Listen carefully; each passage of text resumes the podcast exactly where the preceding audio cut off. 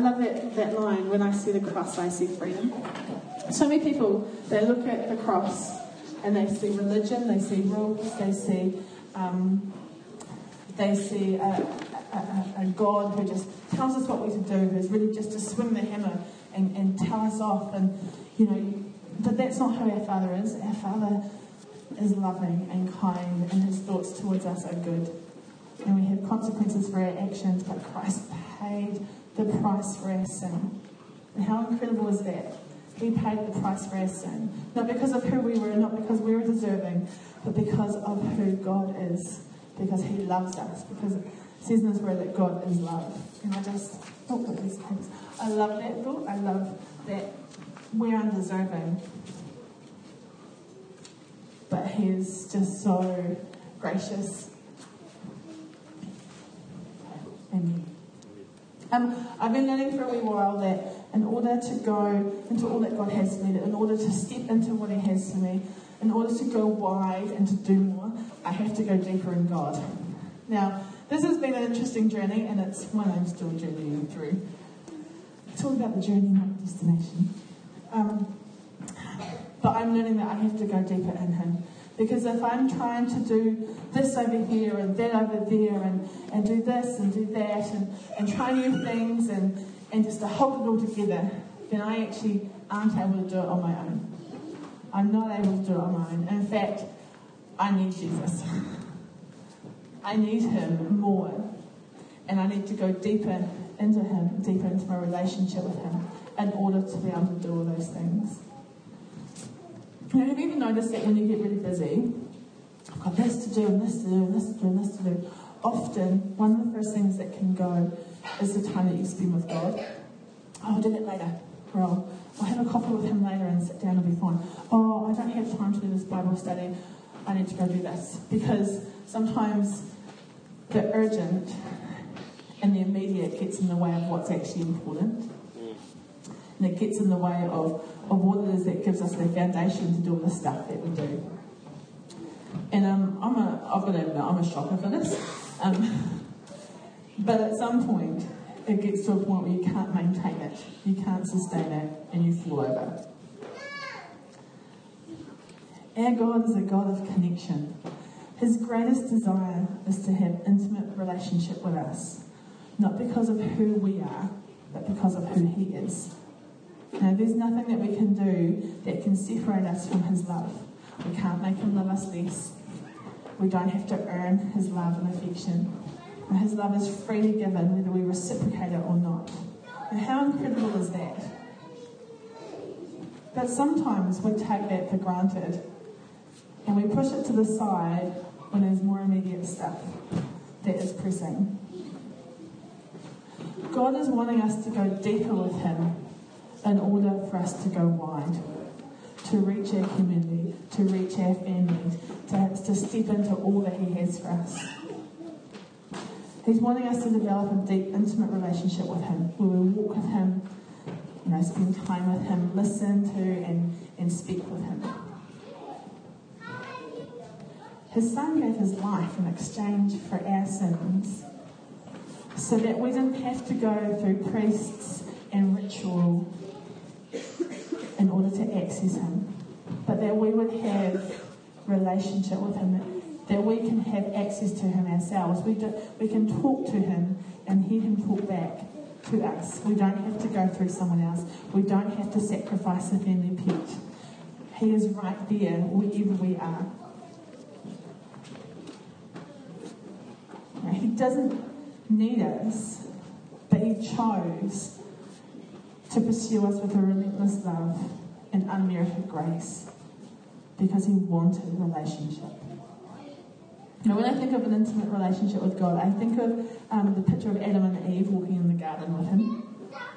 You know, imagine walking with God, speaking with him face to face, spending time together, just exploring his creation, you know, just wandering through the garden. Sounds pretty nice, hey? Just kind of oh, look at this, and oh, let's pick some flowers, and let's sit here and, and just chat for a while. Not be distracted by what's going on, but just sit and hang out together.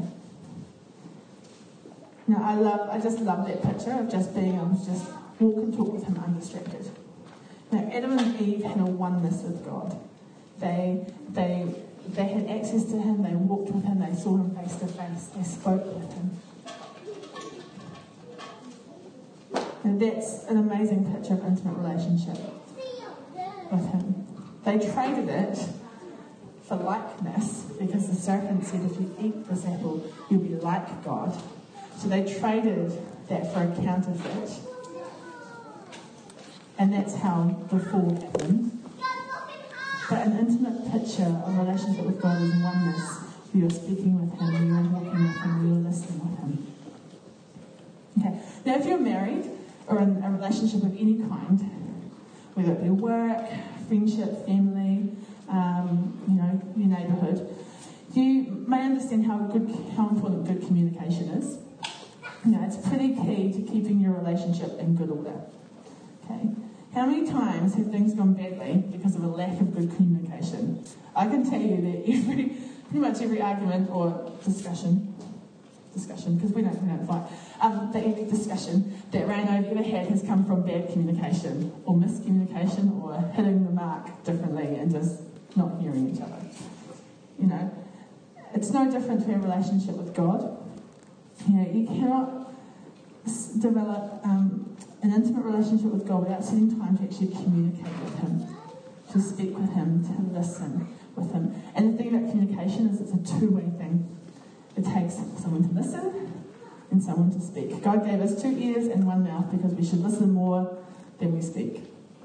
what my Sunday school teacher used to tell me. Um, but you know, we develop an intimate relationship with God. We go deeper with Him by communicating with Him and taking the time to do that. You know, um, when Moses entered the tent of meeting to speak with the Lord, he heard the voice speaking to him, and he spoke with him. It's in Numbers 7. And the Lord said to Moses, Now, Moses' relationship with God involved a two-way dialect, dialogue. Sorry. He took time to sit and listen to God. He recognized the sound of God's voice. Do you recognize the sound of God's voice when He speaks to you?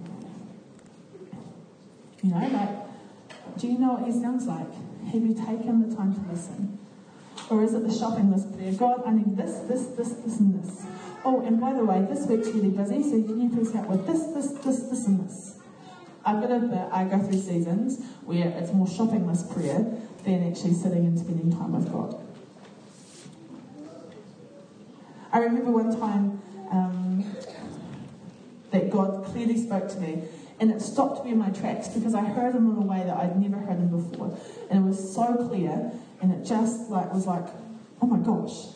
And Ray and I were um, we've been married a couple years, we really felt strongly to buy a house, and so we. Um, just after, just before we had Charlie, we got a loan from the bank to buy a car because as we're rubbish. So we thought, we'll sell both cars and get an actual decent one because we're going to have a little person that we have to keep safe. So we went to the bank and they gave us a loan for a car and it was awesome. And they said, oh, look, when you want to get a mortgage, come see us and we'll, we'll help you out. That won't be a problem. We're like, awesome. So the time came for us to buy a house. We're like, okay, cool. We said to the mortgage broker, we're going to go to this bank because they've said that they'll give us a mortgage. Awesome.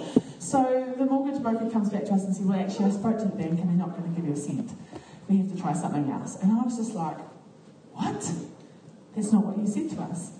And then, so I went round and I went with a tiz um, to all the banks to get information about their bank packages and mortgage packages and what do they need to know. I remember storming back home um, God, they said this. And, and that's not what's happened, and that's not right, and that's not fair. And God just said, Shannon, your ways are not my ways. And I physically, I can tell you exactly where I was on the street. I remember standing at spot going, oh,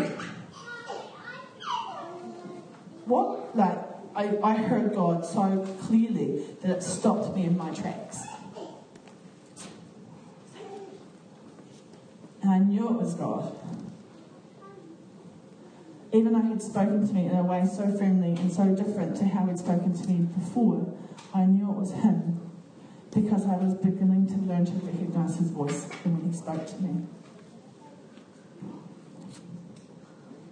You know, God wants to speak to you, and actually, God is speaking to you all the time. God is with you all the time. It's not, God doesn't come further away from us. We can't pray God down. We can't um, pray, you know, God, please come to this place. God is already with us. God is with us. He is in us. Every place we find ourselves, God is there. He is omnipresent. He does not leave us. What changes is our awareness of God. What changes is our awareness of God in that place. You know, you can be at work, working away, and it can be all crazy, but God is in that place. You can be at school, in the midst of an exam or, or friendship dramas or whatever is going on, and God is in that place. But we don't necessarily know that God is there because we're so focused on the situation, we're not focused on God.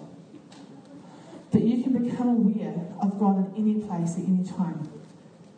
And all you have to do is just stop and turn your thoughts towards Him. Lord, you're in this place right now, and I thank you for that. Thank you, Lord, for your goodness. And as you think about Him, you become aware of His presence in that place. And God's presence shifts atmospheres. So whatever situation you find, if it's craziness at work, if it's craziness at home with the kids, it's just crazy all around, can stop and just become aware of God in this place and God at work in that situation. It's just a matter of taking a moment to pause and know that He is there. I love that. I love the fact that, that there is nowhere that we can go that God is not. That, that He is already here in this place, and we just need to be aware of Him. Even in the times that we feel distant from Him, even in the times that we um, are struggling in a relationship with Him, He is there.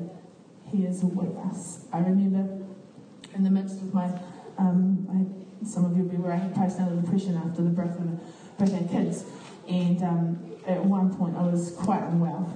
And I, um, they put me on some medication and um, I was just so struggling because my, my personality type is high feeler and I just couldn't feel God. And I was just struggling. But I knew that He was there in the midst of it. I couldn't feel Him, but I knew He was there because His word says that He will never leave us or forsake us, that He is with us that He is omnipresent, that He is always there. He's the creator of heaven and earth, and He does not leave us. So I knew that He was there. And I'll just take time just to sit and go, God, I know you're here. In the midst of my crazy, I know that you're here. I know that you're here. I just declare that over my life. And eventually, I was able to feel God again. I was able to hear His voice. Clarity came to my life. That He was in that place. And so in the midst of what would be my darkest days, He was there with me.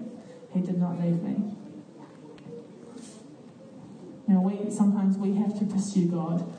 He pursues us, but we need to pursue Him because He's actually always here.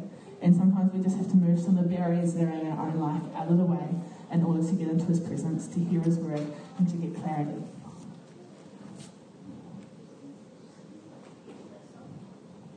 So I just want to encourage you, church. Don't be afraid to go deeper with God. Whatever that looks like. I'm not going to give you like a three point sermon on how to go deeper with God because it's different for everyone. And I believe that He will show you what it is that, what He is drawing you to. But we need to draw deeper in Him in order to go wide. A tree digs down big roots so that it does not sway in the wind. It does not fall over when the storm comes. And we need to dig down big roots and create deep roots with God. So that when the storms come and we're stretched, we don't fall over. We might we might blow around, but our foundation is secure.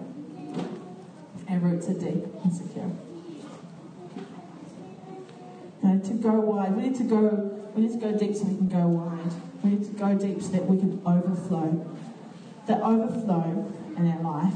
We don't want to be, you know, getting from God, getting from getting from God, then giving it out, giving it out, and then emptying ourselves, and then giving from God so we can give it out. We want to be digging deep into God so that we overflow. So it's not a sense of emptying ourselves oh my gosh, I've just given myself so much, I'm just completely empty, I've got nothing. We want to be living in an overflow. We are created to overflow. We are blessed to be a blessing. We are what we have, we have more than enough so that we can give it to others. We have hope, not only for ourselves, but we have hope for others. We receive healing so we can pray for healing for others and know and see that um, people will be healed. We have abundance in our life so that we can be abundant with those around us. Our abundance, our overflow is someone else's necessity. Now, out of the overflow, of the intimate relationship with the Father, we carry hope and life into the situations of others around us. Now, well, often we talk about overflow and abundance, we tend to think of it in terms of generosity and giving, but it's not actually limited to that. Overflow is what we carry inside. You know, the passion, the hunger, the love, the peace, the hope we carry that comes from knowing Jesus, from the understanding of what our salvation truly means for us right here, right now. You know, we have what the world doesn't even know it needs. We have what the world doesn't even know it wants. But that will over, that overflows.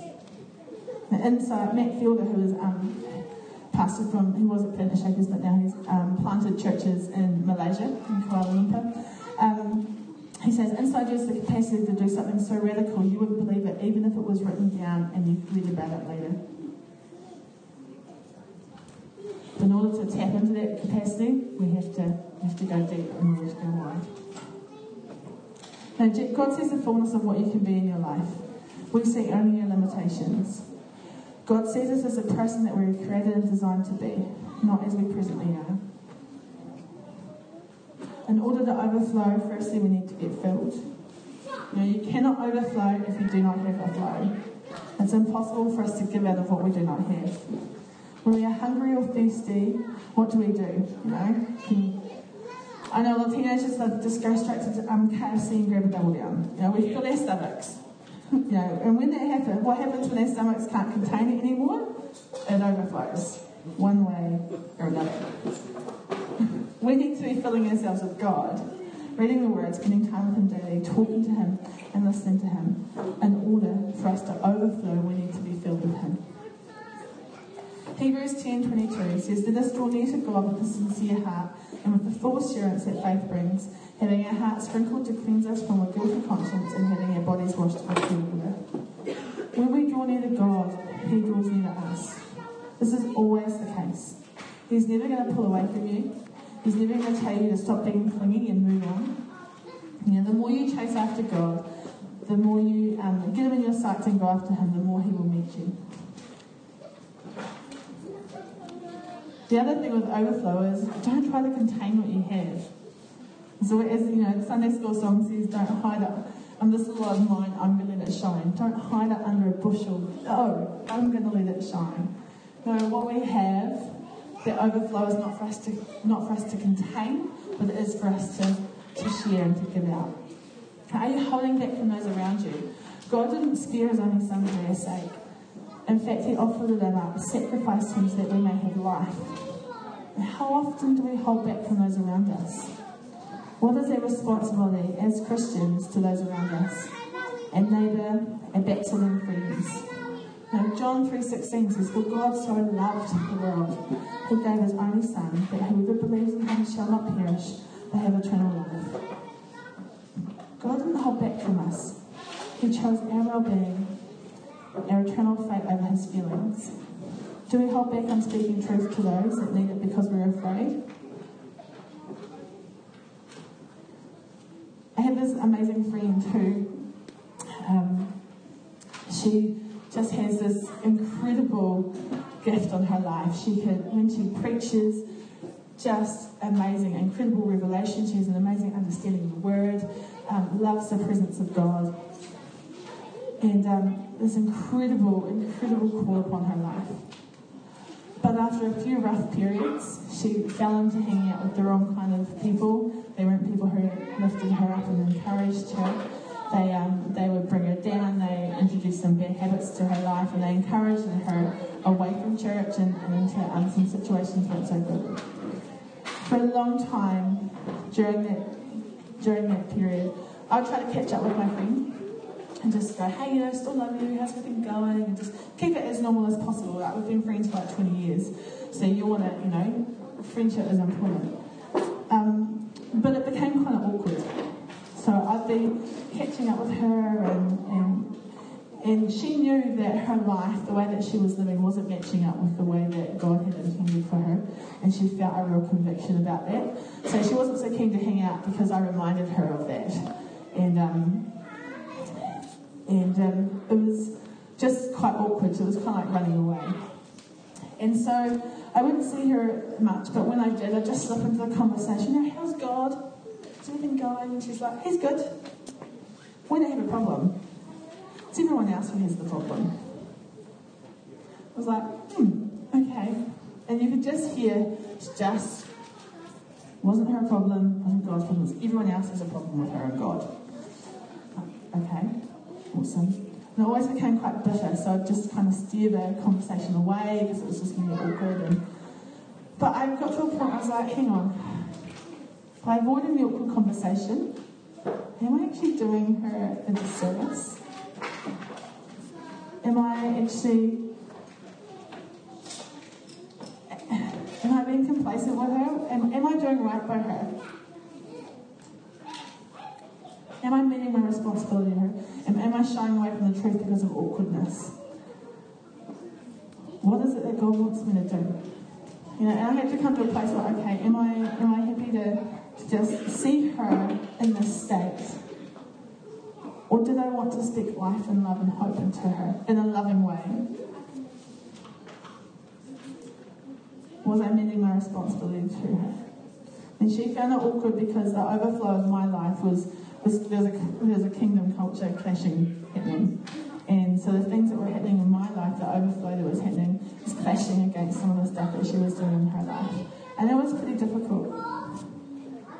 But when we overflow, God wants us to overflow with love as well not judgment. Because that's what He did for us. He did not give us judgment, He gave us love.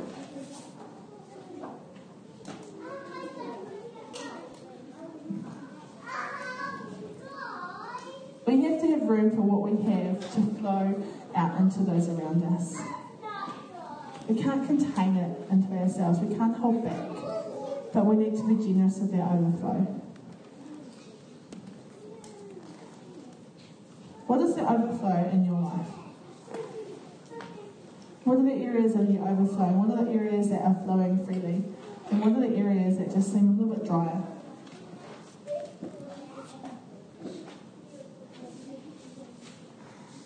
What is your overflow? Is it glorifying to God? Matthew 12, 34 says, How can you speak evil good how can you, being evil, speak good things? For out of the abundance of the heart the mouth speaks. If you have darkness in your heart, then it will come out. No matter how deep you try to bury it down, when the pressure's on, that's what will come out. Keep yourself in check. Keep short accounts with God and others.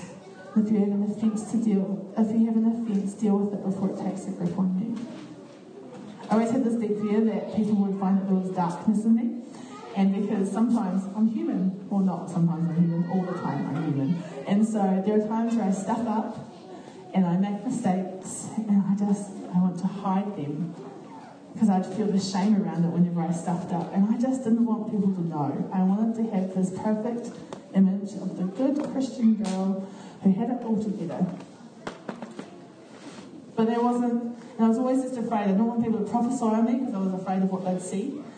Um, I didn't want people to pray over me because I just didn't want them to know what was going on in my life. I didn't want to make myself vulnerable. And I was afraid that when push came to shove, when the pressure came on, I didn't know what was going to come out. And that was not a good place to be in.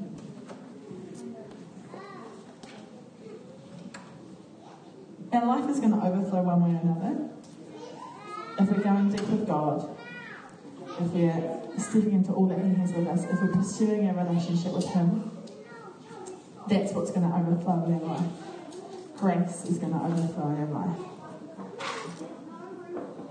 If we're just trying to hold it all together, if we're dry and pressured and stressed, then at some point, that's what's going to overflow in our life. And I just want to encourage you, church, just to, to dig deep, to pursue Him, to go deep in the Word, to go deep in your relationship with Him, to spend time to sit. Spend time just to sit with God and to hear Him. And out of that overflow, that overflow that relationship, you'll see that overflow fill into your life. And you'll see the lives of those around you change. And then you'll see your circumstances change. You'll see your family change. But most of all, you'll see just the bigness of your life change. First, First Thessalonians 3.12 says, May the Lord make your love increase and overflow for each other and for everyone else, just like as Az does for you. May your love increase and overflow for each other and for everyone else. So, knowing that we need to live in the overflow, knowing that we need to go deep in God, what do we do about that? As a church, what do we do about that? As Christians and believers, what do we do about that? Really, the first thing that we do is we take a moment just to take stock with God and just be honest with Him about where we're at. Are we going deeper? Are we living in the overflow? Or are we dry? Are we struggling? We're going to um, put on some worship in just do a moment. And I just want to encourage you take that moment with God. Just to take stock of where you're at. And then seek Him about where to move forward. If you're, if you're finding that you're dry and struggling, that you're needing to go deeper but you don't know how, we'd love to pray with you. We'd love to partner with you and stand with you and agree with you about going deeper in God.